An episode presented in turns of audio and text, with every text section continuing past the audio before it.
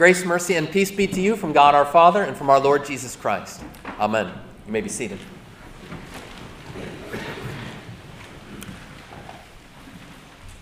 Well, that escalated quickly. Just a few days ago, we were celebrating the birth of our Lord Jesus, and it was a night for rejoicing, a, a, night to be made glad with the goodness of God and the way that He has come down among us in the person of His Son. It was a day of peace and serenity as we celebrated this infant Savior who has come as the Prince of Peace in order to make all things right. But today, when we hear this story of Herod and all of his raging today, that feels like millions of years ago. King Herod, in his jealousy of this infant king Jesus, he sends his goons into Bethlehem and he says, Okay, all of the male children under two years of age, snuff them out. It's a brutal, horrific scene. Anybody who has any designs on the Bible being a PG book, only needs to hear a story like this to realize well, wait a second. There is something deeply dark going on here. This violence, this evil. And in the midst of all of this, it's foreshadowing the way that the story is yet to go. What's going to happen to that infant baby Jesus? That he is going to grow up to be a man who is hated and despised, who himself is going to undergo a violent, despicable death. Already here at the very beginning, we were not allowed to forget that Christmas is constantly and irrevocably tied to Good Friday and indeed to Easter. I came across this painting, it was in the most recent Lutheran Witness actually, that I think does something very similar. If you want to grab a look at the cover of your worship folder, if you have the larger picture in your worship folder, uh, this painting is entitled Adoremus, which is the Latin word that means let us adore. Like venite adoremus. So come, let us adore him. And it's by an artist by the name of Ed Riojas, who is living now. He's in Grand Rapids. And he actually um, submitted this painting for Art Prize. Some of you might be familiar with Art Prize. We had a Frankfurt native win this a few years ago he submitted this painting, Adoremus, and it's a painting about the Nativity. But I think Ed Riojas in this painting does what the gospel does today. It also foreshadows and points forward to what Jesus is going to do for us. The lengths that he goes to in order, as I said to the kids, to make us his own, that we might belong to him. So, what I want to do this morning is to uh, allow this painting to lead us into deeper meditation on the gospel and on the future of our infant Savior, the one who came to us as a child but did not remain a child, but as a man gave himself for us and for our salvation.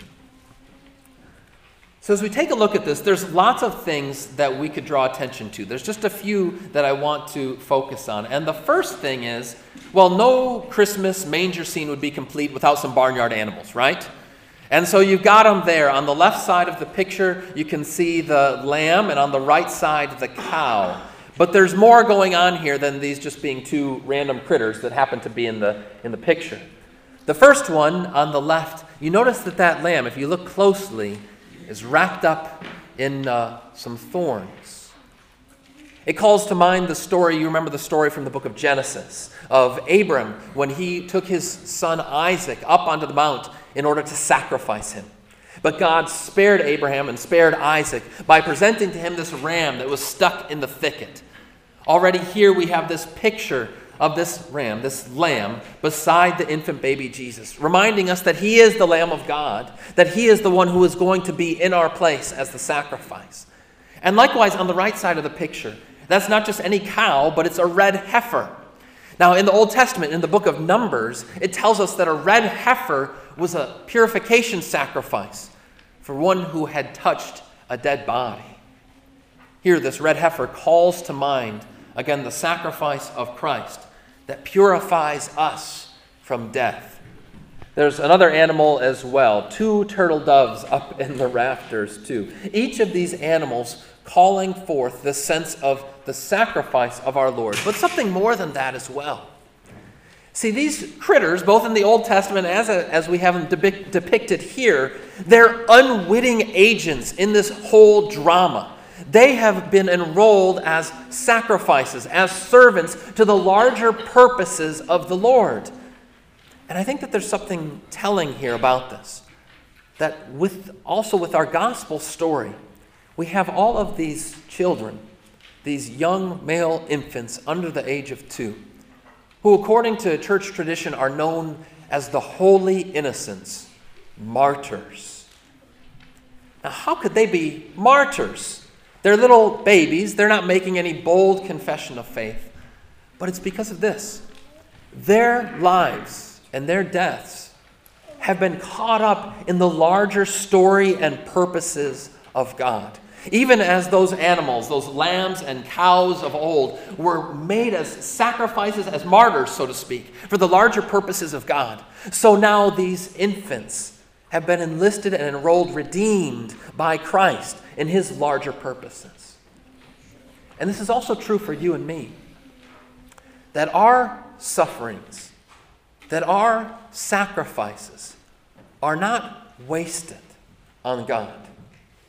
They are caught up and gathered in through the Lord who laid down his life for the sake of us all.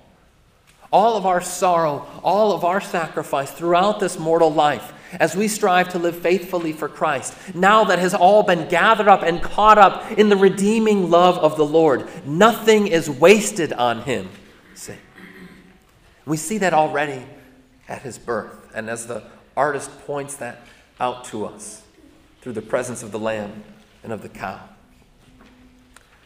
But there's a way of, of misunderstanding this, I think, a, a way of, of misunderstanding this redeeming work of God and how everything serves a purpose in His overall plan. And to get at that, I want to point out a couple of other things about the painting here. Now, we notice the two turtle doves up in the rafters there. Do you see what's beside it? It's a crown of thorns that crown of thorns, which is already hanging over the head of the infant baby Jesus. But if you were to look very closely, and I'm not sure you're able to make it out in your smaller pictures, but that crown of thorns is not alone. It's actually intertwined with a laurel wreath. Now, the laurel wreath from ancient days was the sign of victory. This is what Olympic athletes would get when they were on the podium. Before they had gold and silver medals, you would get a laurel wreath. It was a sign of victory. So here we see, intertwined with that sign of victory, the crown of thorns, you have this image, this symbol of, of victory, intertwined with the, the sign of defeat, both of them together. And there's another way that the artist brings this out as well. Notice on the left side of the picture, behind that lamb, there's a shrine out of place with a crucifix on it. Again, that symbol of death and defeat. But if you look on the right side of the picture, over the head of the, the cow, do you notice that? An empty tomb. Both of those bracketed beside our Lord Jesus death and defeat, resurrection and victory, the crown of thorns intertwined with the crown of victory, that laurel wreath. Both of them side by side. You can't have one without also having the other. If we only have that image of death, it leads to despair. But with only that sign of, of victory, it can lead to a kind of sentimentalism that glosses over the real pain and sorrow in this life. Both of them together cross and empty tomb, crown of thorns and laurel wreath, life and death intertwined. But here's where the misunderstanding might come in. Some people might look at that, look at that and say, oh, yeah, it's just like that symbol of yin and yang. There has to be good and evil in the universe. There has to be death and life. They go together like the cream and the cookie and the Oreo or peanut butter and jelly. They're just two sides of the same coin. Or other people would look at this as the cycle of karma. You familiar with this idea of karma? Karma, this uh, universal principle that you do something wrong, then it comes back to haunt you. You do something right, it comes back to bless you. I was surprised, a little bit startled, to see this invoked in the newspaper this past week in the sports section of all things. Uh, this was a, an article from the Associated Press, and the headline reads Karma had a career year in 2019. Hmm, who knew? She draped a green jacket on Tiger Woods, handed soccer's World Cup to a tough as nails U.S. women's national team, shipped the NBA, uh, NBA's Larry O'Brien trophy to a cool as they come rookie coach, righted a wrong that happened a quarter mile from the finish line at the Kentucky, Kentucky Derby, and turned a baseball tribute to a fallen teammate into something truly unforgettable. At first, I thought, okay, he's just joking, right? He's going to talk about karma here, but the author goes on to invoke that throughout, almost as if he's really seeing this as some kind of karma cycle.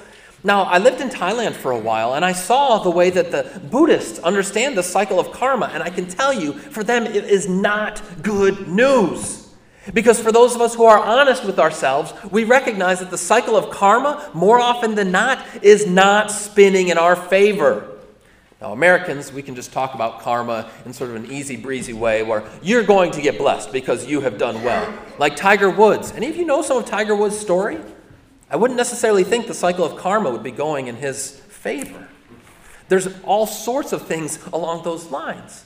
And you go to that story again, the gospel story of the holy innocents. You wonder if their parents were thinking, What have we done to deserve this? Even as the people would say about the blind man whom Jesus healed Who sinned, him or his parents, that he should be born blind? We all have this deep seated sense of karma within ourselves. What have I done wrong in order to deserve this? Or is someday the other shoe going to drop?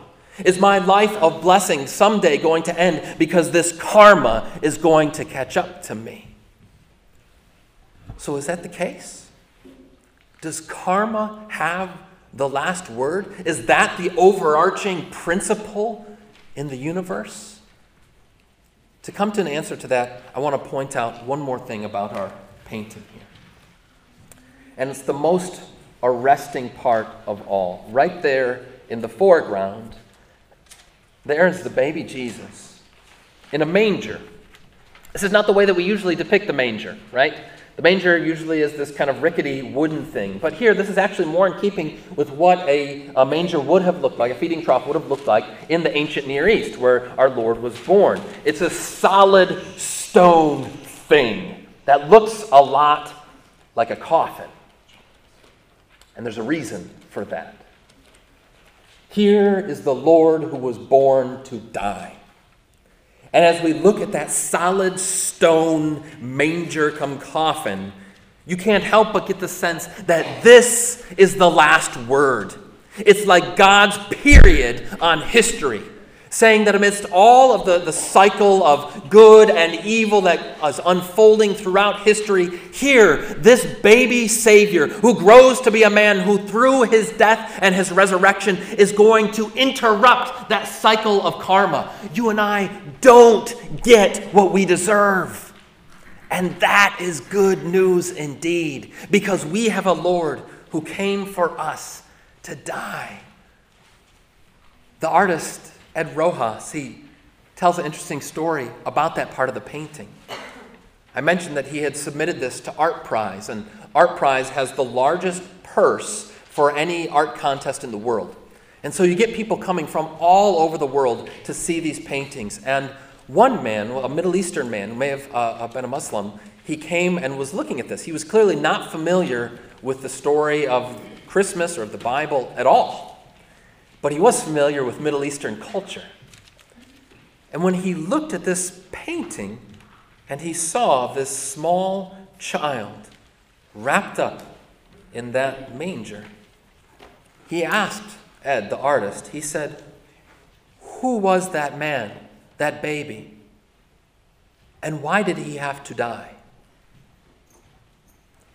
He could discern through the painting that here is no normal baby, but one who comes to die. I think of our great Christmas carol, What Child is This?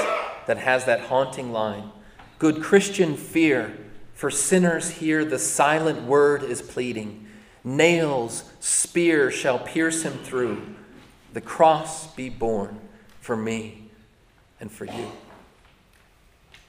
That cross already overshadows the events of Christmas as we hear with this distressing story in today's gospel the slaughter of the innocents.